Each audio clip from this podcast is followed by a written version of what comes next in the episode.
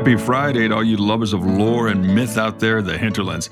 It's Rock and Max, and before you hit that happy hour, it's our duty to drop a quick bit of myth for y'all. You know, so you have something to talk about while drinking a buck fifty pilsners out in that crisp fall air. Gang, also, we want to let you know we are going to be dark next week. Expect our next episode on Monday, the 15th of November. On the dot. Yep. Rock Ain't Lying Gang, you know folklore is the best icebreaker at any bar, table, happy hour, whatever. you know, you just ask the question, hey, y'all believe in black eyed kids? Listen, man, if they say yes, you know you found your people.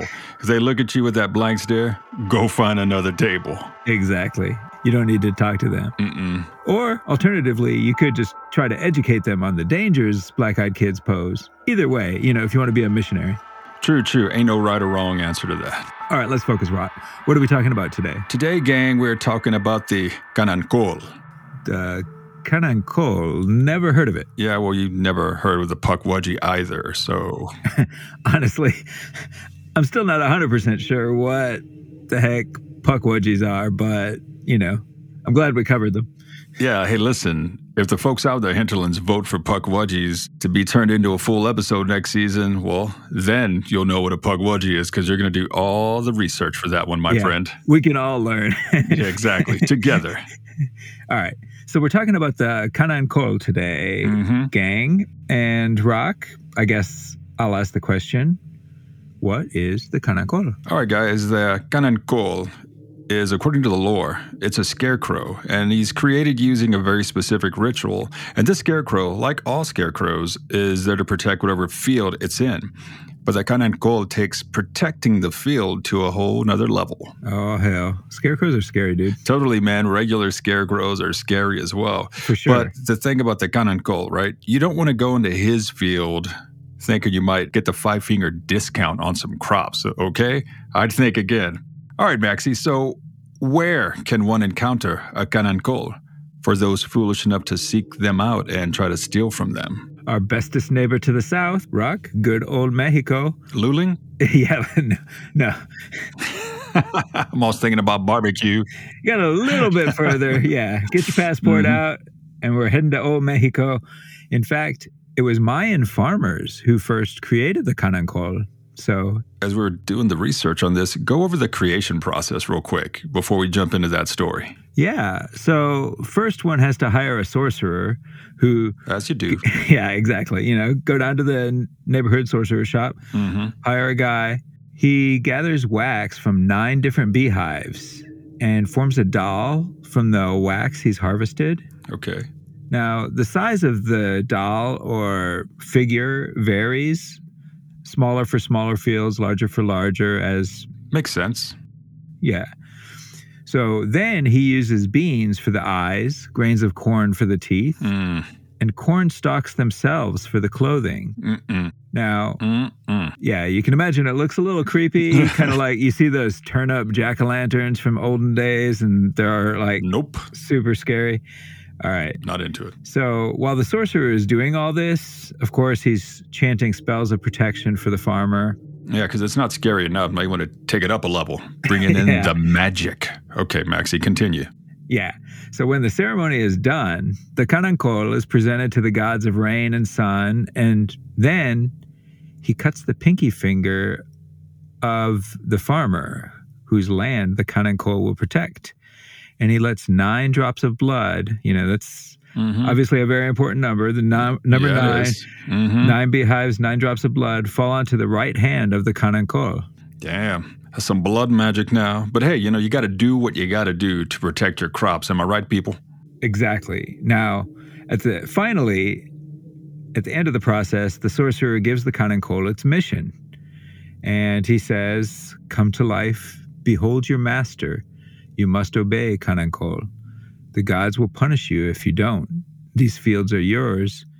You must punish the trespasser and the thief. Here is your weapon. Hmm, very specific. And, you know, this reminds me kind of of the creation of like a homunculus or something like that, Yeah, or a golem, or, Yeah. you know, any of those kind of artificial life forms. embodying with life. Yeah. Anyway, after he tells the Kanankol, This is your weapon, he puts a stone in its hand. And then the canancol is covered with palm leaves. And when the palm leaves bear fruit, the canancol is uncovered and its watch begins. Damn, it's like when they turn it on, it's like the Terminator, you know, just press that power button. Once that fruit is born, he's up and about watching the land. All right. That's very specific. And as I said earlier, super creepy, y'all. All right, gang, let's get into that story. Let's do it.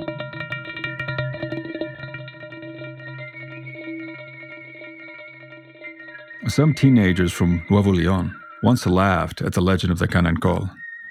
Their neighbor was an old woman from the south who spent every day in her ample fields, supervising her workers and tending to her many beehives.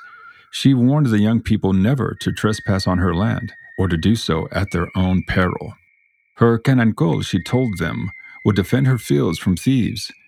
But one night the teens decided to steal some corn and some fruit from her land.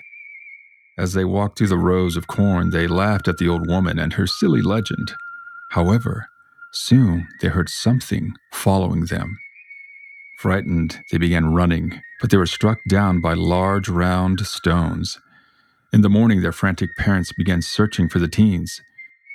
It was days before their bodies were found amongst the beehives of the old woman's land.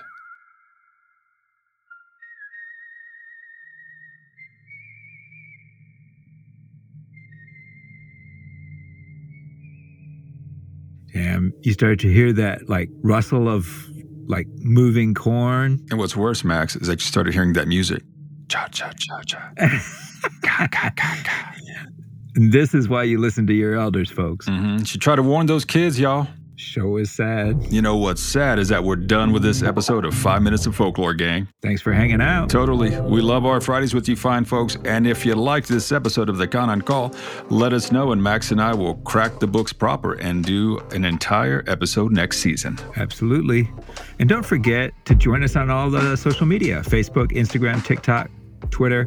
Please consider supporting the show by heading on over to Patreon, where new content awaits.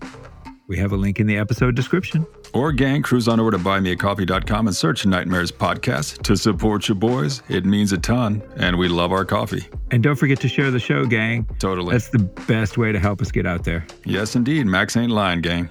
And the best part in the business, of course, is, as you know, Teresa Joy, responsible for all the production in our pod. She's amazing. Casting charm person left and right. Find and follow her at Virebright on Facebook and Instagram.